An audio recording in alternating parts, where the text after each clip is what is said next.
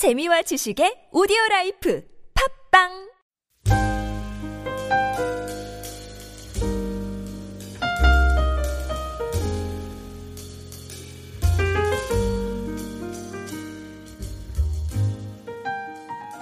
오늘 우리가 같이 나눈 하나님 말씀은 여호수아서 24장 25절부터 33절까지 말씀입니다. 찾으셨으면 같이 한 절씩 교독하도록 하겠습니다. 제가 이제 먼저 읽겠습니다. 그날의 여호수아가 세겜에서 백성과 더불어 언약을 맺고 그들을 위하여 율례와 법도를 제정하였더라. 여호와가 이 모든 말씀을 하나님의 율법책에 기록하고 큰 돌을 가져다가 거기 요 성소 곁에 있는 상수리 나무 아래 세우고 모든 백성에게 이르되 보라 이 돌이 우리에게 증거가 되리니 이는 여호와께서 우리에게 하신 모든 말씀을 이 돌이 들었습니다. 그런즉 너희가 너희의 하나님을 부인하지 못하도록 이 돌이 증거가 되리라 하고 백성을 보내어 바퀴 기업으로 돌아가게 하였더라. 이 일 후에 여호와의 종 눈의 아들 여호사가 110세의 죽음에 들이 그를 그의 기업의 경내 딥나세라에 장사했으니 딥나세라는 에브람 산지 가스산 북쪽이었더라. 이스라엘이 여호수아가 사는 날 동안과 여호수아의 뒤에 생존한 장로들 곧 여호와께서 이스라엘을 위하여 행하신 모든 일을 아는 자들이 사는 날 동안 여호와를 섬겼더라. 또 이스라엘 자손이 애굽에서 가져온 요셉의 별을 세겜에 장사하였으니 이곳은 야곱이 백크시타를 주고 세겜의 아버지 하물의 자손들에게서 산 밭이라 그것이 요셉 자손의 기업이 되었다. 같이 읽겠습니다. 아론의 아들 엘르아살도 죽음에 그들이 그를 그의 아들 비느아스가 에브라임 산지에서 받은 산에 장사하였더라. 아멘. 여러분 우리가 드디어 여호수아를 이렇게 끝까지 다 읽게 되었습니다. 그리고 여호수아를 그 마치는 그 뒷부분에서 우리는 어, 여호수아가 하나님을 얼마나 신실하게 신실하게 섬기면서 살았는지 확인을 할 수 있었습니다. 여호수아는 이스라엘 백성이 또 하나님께 신실하기를 요구하면서 너희들이 어찌하든지 나와 내 집은 여호와를 섬기겠노라 그렇게 선언을 했습니다. 그리고 여러분 어제 저희가 본문에서 읽은 것과 같이 여호수아의 그 결단의 요구에 이스라엘 백성들 또한 우리가 신실하게 여호와만을 섬기겠다고 그렇게 응답하는 것을 저희가 읽을 수 있었습니다. 그래서 여호수아는 이 세겜에 모였던 그 백성들과 함께 하나님과 맺은 언약을 다시금 갱신하는 그 언약식을 이렇게 열었습니다. 오늘 우리가 읽은 그 본문이 여호수아가 마지막으로 이 세겜 땅에서 이스라엘 백성들과 하나님과 이렇게 언약식을 맺는 그런 장면입니다. 여호수아는 이스라엘 백성들과 함께 하나님께 충성을 맹세하고 이스라엘 백성들을 위해서 그 가나안 땅에서 지켜야 할 율례와 법도를 다시금 이렇게 설명해 주었습니다. 광야 40년 그 길을 가는 동안 하나님께서 모세를 통해서 이스라엘 백성들이 어떻게 살아야 하는지 또 가나안 땅에서 무엇을 지키면서 살아가야 하는지 믿음을 어떻게 지켜야 되는지 그 말씀들을 쭉 이렇게 가르쳐 주었었는데 그 말씀들을 다시금 이스라엘 백성들에게 이렇게 가르쳐 주면서 어, 마음의 결단을 할 수 있도록 하나님께서 어떻게 살아가라고 하셨는지 그 말씀대로 다시금 살아가기로 결심할 수 있도록 그렇게 도와주었습니다. 이렇게 이 여호수아는 그 변화하는 시대와 상황에 그때에 맞춰서 다시금 하나님 말씀 붙들고 살아갈 수 있도록 이 이스라엘 백성들을 이끌어가고 있었던 것입니다. 또한 여호수아는 이들과 맺은 그 언약의 모든 과정을 하나님의 율법책에 기록하고 또 큰 돌에 그 큰 돌을 가져다가 그 여호와의 성소 곁에 있는 상수리 나무에 이렇게 세워서 누구든지 그 앞을 지나가면서 이 돌이 눈에 잘 띌 수 있도록 그렇게 했습니다. 이 눈에 잘 띄는 자리에 세워서 사람들에게 그 경각심을 일깨워주는 그런 도구가 했던 것이었습니다. 이 돌을 세웠던 그 이유가 27절 말씀을 보면 잘 알 수가 있는데 여호수아가 이렇게 이야기를 합니다.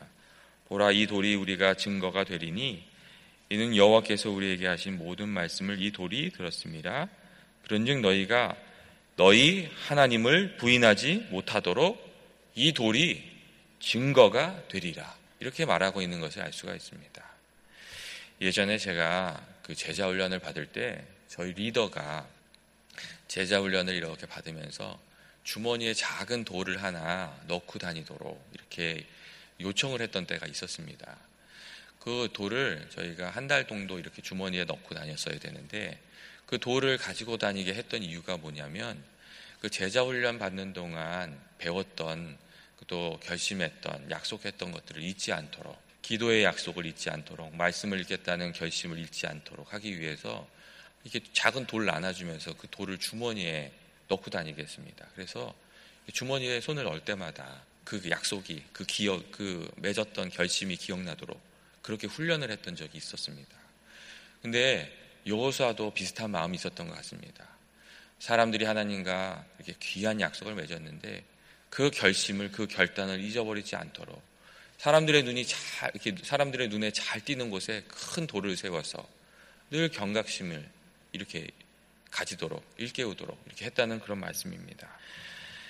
이 이야기를 들어보면 여호수아가 그 인생의 마지막 가업으로 삼은 것이 이스라엘 백성들의 신앙을 끝까지 지키는 지키도록 하는 그런 것이었음을 우리가 알 수 있습니다.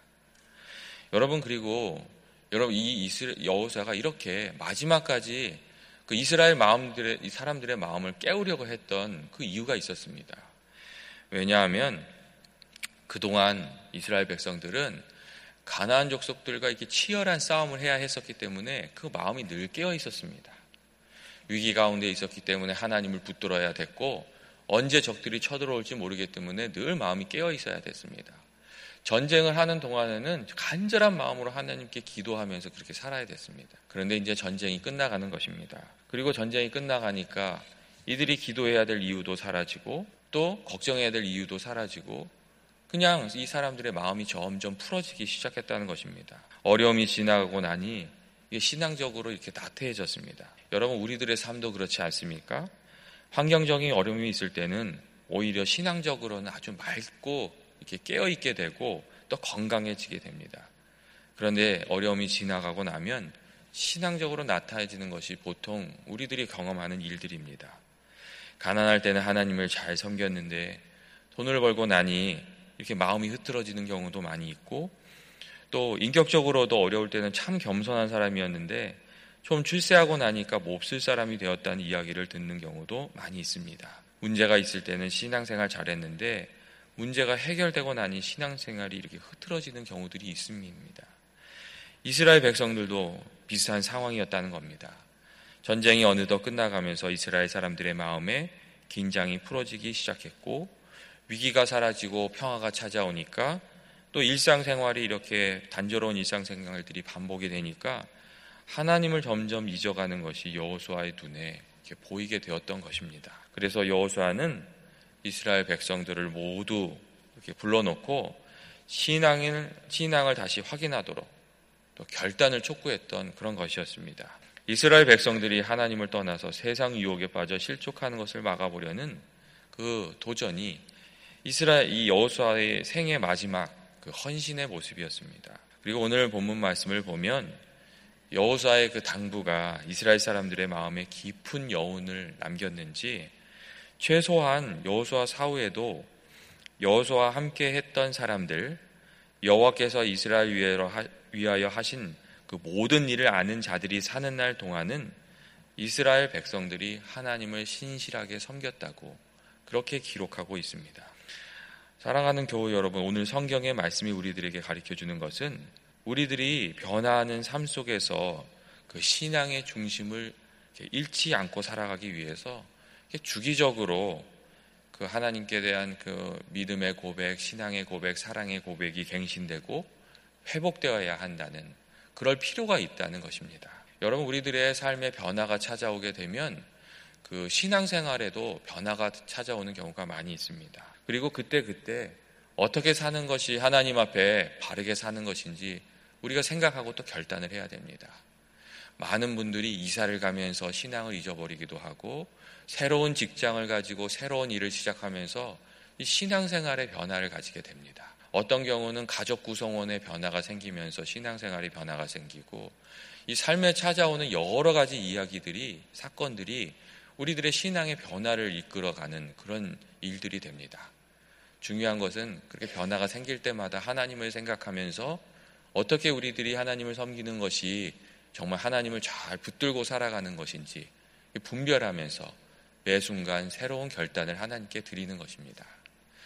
이스라엘 백성들이 이 가나안 땅을 차지하게 됐습니다. 그리고 이제는 광야에서 살던 그 방식이 아니라 전쟁 중에 그 살아가던 그런 방식이 아니라 이제는 가나안 땅에서 땅을 일구고 경작하고 또 그 안에서 가족을 일구고 삶의 터전을 일구면서 이렇게 살아가게 됐습니다.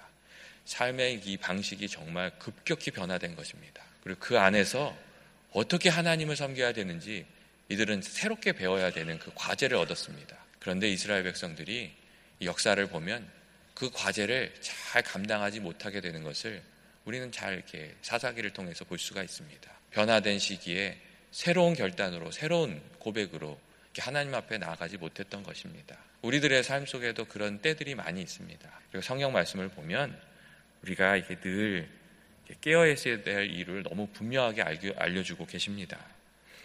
악한 마귀가 우는 사자와 같이 우리를 삼키려고 하기 때문입니다.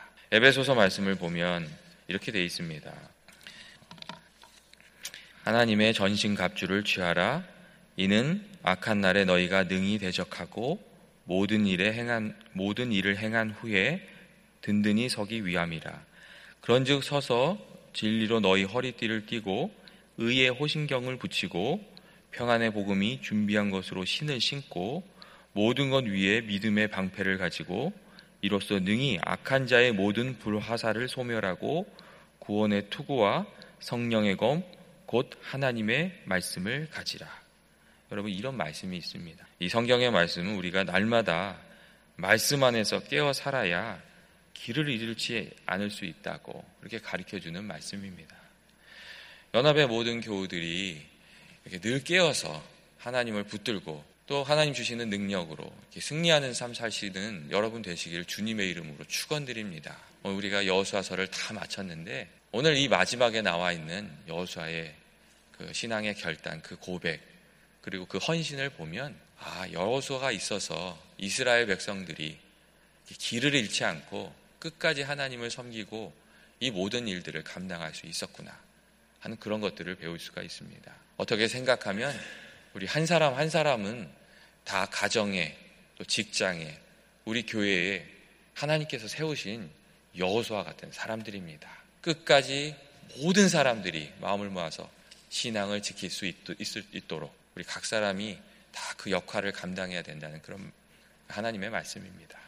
같이 기도하시겠습니다.